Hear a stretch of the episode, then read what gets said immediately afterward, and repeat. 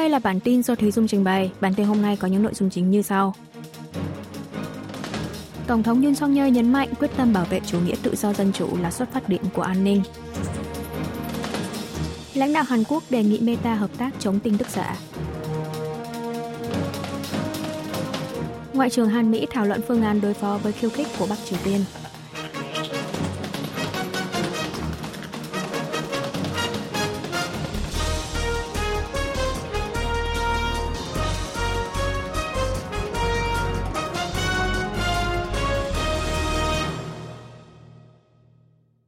Tổng thống Yoon song yeol nhấn mạnh quyết tâm bảo vệ chủ nghĩa tự do dân chủ là xuất phát điểm của an ninh.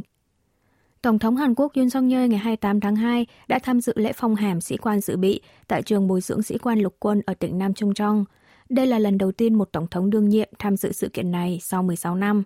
Tại sự kiện, Tổng thống kêu gọi quân đội phải giữ vững tư tưởng an ninh và quốc gia, đối phó cứng rắn với các động thái khiêu khích của Bắc Triều Tiên – Ông Yun phát biểu nền an ninh quốc gia bắt nguồn từ quyết tâm giữ vững chủ nghĩa tự do dân chủ, giá trị trọng tâm trong hiến pháp. Tổng thống cũng cam kết tăng cường hỗ trợ cho các sĩ quan bậc thấp cũng như cải thiện điều kiện công tác cho họ. Bên cạnh đó, Tổng thống Yun cũng một lần nữa nhấn mạnh về một nền hòa bình dựa trên sức mạnh. Lãnh đạo Hàn Quốc chỉ thị phải đối phó áp đạo và ngay lập tức với khả năng miền Bắc sẽ khiêu khích trước thềm tổng tuyển cử 10 tháng 4 tới, trong bối cảnh nước này đã tuyên bố về việc tấn công phủ đầu bằng hạt nhân thiêu rụi miền Nam. Ông Yun tuyên bố sẽ hoàn thiện hệ thống phòng thủ ba trụ cột của Hàn Quốc, chặn đứng ngay từ đầu mối uy hiếp hạt nhân Bắc Triều Tiên. Lãnh đạo Hàn Quốc đề nghị Meta hợp tác chống tin tức giả. Tổng thống Hàn Quốc Yoon song yeol ngày 28 tháng 2 đã có buổi tiếp ông Mark Zuckerberg, giám đốc điều hành Meta, công ty mẹ của mạng xã hội Facebook, tại văn phòng tổng thống ở quận Yongsan, Seoul.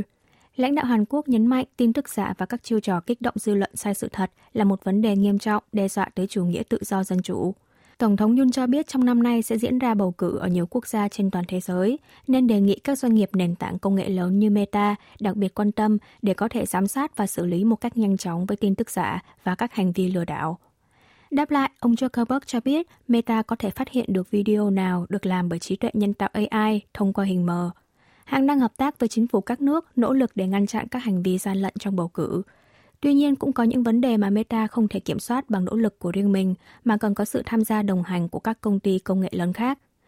Mặt khác, trong cuộc hội đàm, ông Yun đã đề nghị Meta hợp tác chặt chẽ với các doanh nghiệp Hàn Quốc có thế mạnh về năng lực cạnh tranh ở lĩnh vực chip nhớ, mặt hàng thiết yếu trong ngành công nghiệp AI. Ngoại trưởng Hàn Mỹ thảo luận phương án đối phó với khiêu khích của Bắc Triều Tiên. Bộ trưởng Ngoại giao Hàn Quốc Cho Tae và người đồng cấp Mỹ Antony Blinken ngày 28 tháng 2 đã nhóm họp thảo luận về các vấn đề nổi cộm như phương án phối hợp để đối phó với động thái khiêu khích của Bắc Triều Tiên, nước đang đẩy cao những phát ngôn uy hiếp đối với Hàn Quốc gần đây trong bối cảnh sắp diễn ra tổng tuyển cử vào tháng 4 tại Hàn Quốc và cuộc bầu cử tổng thống Mỹ trong tháng 11 năm nay. Hai bên cũng có vẻ đã trao đổi về phương án đối phó và chia sẻ những đánh giá về động thái gây chia rẽ của miền Bắc như gọi mối quan hệ với miền Nam là quan hệ thù địch và đề cập đến khả năng nước này tổ chức hội nghị thượng đỉnh với Nhật Bản. Bộ trưởng Cho Tae khẳng định Seoul và Washington cùng chung lập trường về việc lên án những phát ngôn ngày càng khiêu khích hơn của Bình Nhưỡng, cũng như việc nước này vi phạm nghị quyết trừng phạt của Hội đồng Bảo an Liên Hợp Quốc khi xuất khẩu vũ khí cho Nga – Ông Cho cũng nhấn mạnh rằng việc tăng cường hợp tác ba bên Hàn Mỹ-Nhật là thiết yếu để giải quyết các vấn đề an ninh chung, thúc đẩy sự ổn định và thịnh vượng cho khu vực Ấn Độ-Thái Bình Dương. Về phần mình, Ngoại trưởng Blinken đánh giá mối quan hệ đối tác Hàn-Mỹ đang trở nên mạnh mẽ hơn trong tất cả các vấn đề nổi cộm của khu vực và toàn cầu. Seoul và Washington không chỉ cùng nhau nỗ lực nhằm mang lại cơ hội lớn hơn nữa cho người dân hai nước, mà còn phối hợp để đối phó với tất cả những thách thức lớn trên toàn thế giới. Nhà Trắng cho rằng việc hỗ trợ đạn pháo 155mm cho Ukraine phải để Hàn Quốc lên tiếng. Tại buổi họp báo thường kỳ ngày 28 tháng 2 giờ địa phương, phát ngôn viên Nhà Trắng Karine Jean-Pierre từ chối bình luận trước câu hỏi của phóng viên về việc Mỹ có muốn Hàn Quốc hỗ trợ đạn pháo 155mm cho Ukraine hay không, do đây là vấn đề thuộc về quyết định của Hàn Quốc phải để Seoul lên tiếng.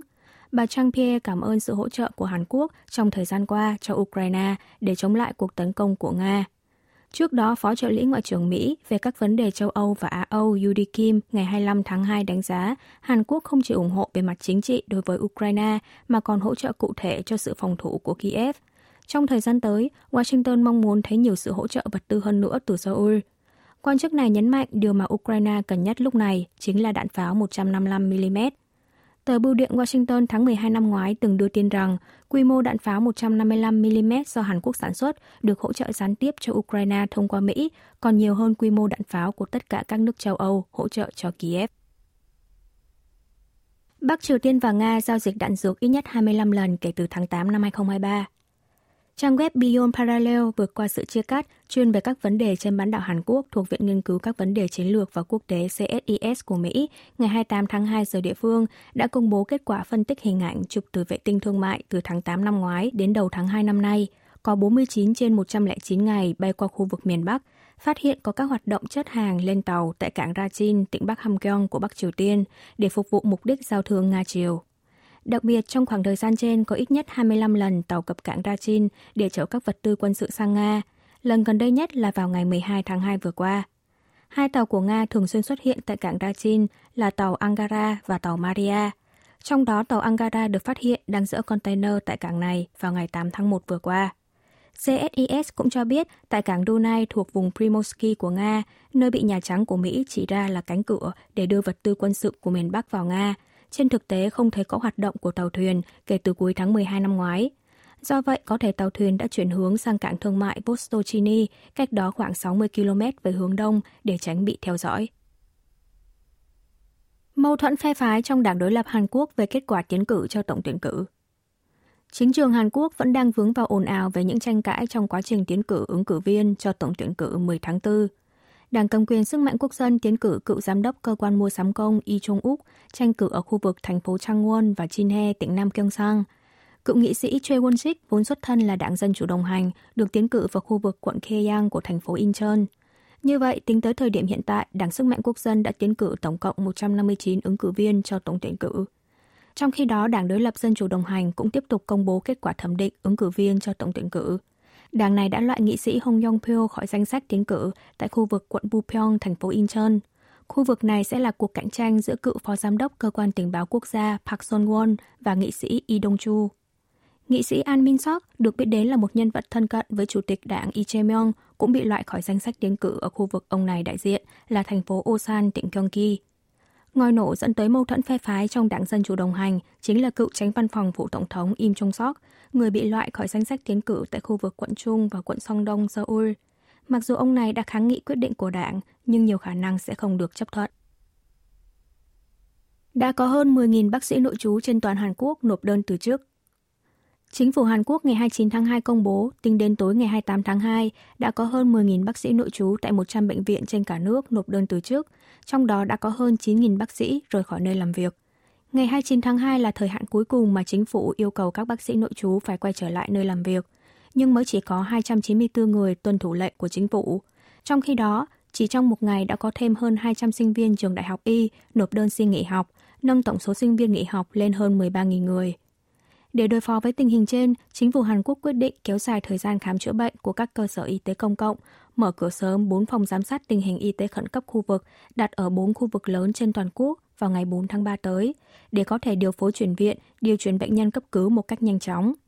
Ngoài ra, chính phủ cũng lập đối sách trước lo ngại chất lượng giảng dạy tại các trường y đi xuống nếu nâng chỉ tiêu tuyển sinh một cách đột ngột, trong đó có phương án nâng cấp đôi số giáo sư tại các trường y thuộc đại học quốc gia lớn. Tòa án Hàn Quốc cho phép bác sĩ tiết lộ giới tính thai nhi. Tòa án Hiến pháp Hàn Quốc ngày 28 tháng 2 đã ra phán quyết khoản 2 điều 20 luật y tế có nội dung cấm bác sĩ không được tiết lộ giới tính của thai nhi trước 32 tuần tuổi là vi hiến. Phán quyết này của tòa án có hiệu lực ngay lập tức. Theo đó, từ nay trở đi, nhân viên y tế có thể tiết lộ về giới tính của thai nhi cho sản phụ hoặc gia đình bất cứ lúc nào. 6 trên 9 thẩm phán tòa án hiến pháp cho rằng việc coi hành vi tiết lộ giới tính của thai nhi trước 32 tuần có thể đe dọa trực tiếp tới sinh mạng của thai nhi bởi hành vi nạo phá thai là không thỏa đáng trong thời điểm hiện tại. Ngoài ra, việc biết giới tính của con mình là bản năng và là một nhu cầu tự nhiên của cha mẹ. Cha mẹ có quyền được tiếp cận tất cả thông tin về thai nhi, trong đó có cả giới tính. Trước đó, điều khoản cấm tiết lộ giới tính trong luật y tế được lập ra để phòng ngừa nạn phá thai là các bé gái do tư tưởng trọng nam khinh nữ trong quá khứ – vào năm 2008, Tòa án Hiến pháp từng ra phán quyết rằng điều khoản cấm tiết lộ giới tính thai nhi trong suốt thời gian mang thai là không phù hợp với hiến pháp. Sau đó điều khoản này đã được sửa đổi thành không tiết lộ giới tính thai nhi trước 32 tuần tuổi. Quý vị và các bạn vừa nghe xong bản tin của Đài Phát thanh Quốc tế Hàn Quốc KBS World Radio. Sau đây là chuyên mục tiếng Hàn qua phim ảnh từng lên sóng năm 2016. Mời quý vị cùng lắng nghe.